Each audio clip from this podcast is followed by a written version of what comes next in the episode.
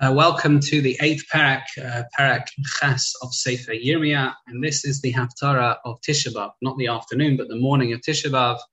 Uh, it starts in the uh, middle also of the eighth parak, and it goes to parak Tes uh, towards the end of parak Tes. Yirmiyah talks about how the remains of the idolatrous kings of Yehuda will be dug up. They'll be dug up and left under the sun which they served. Remember, even the death and the kura we've seen across Navi is midah keneged midah.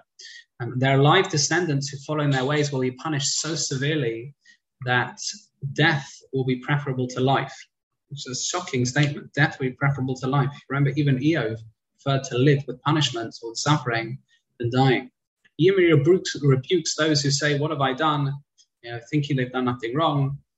And Yirmiyah says that if you deviate from Torah, you can't be wise. All wisdom is connected to Torah, all wisdom is Hashem's. Therefore, if the Torah is misunderstood by leaders, then that's a problem. You can't transmit that to the people.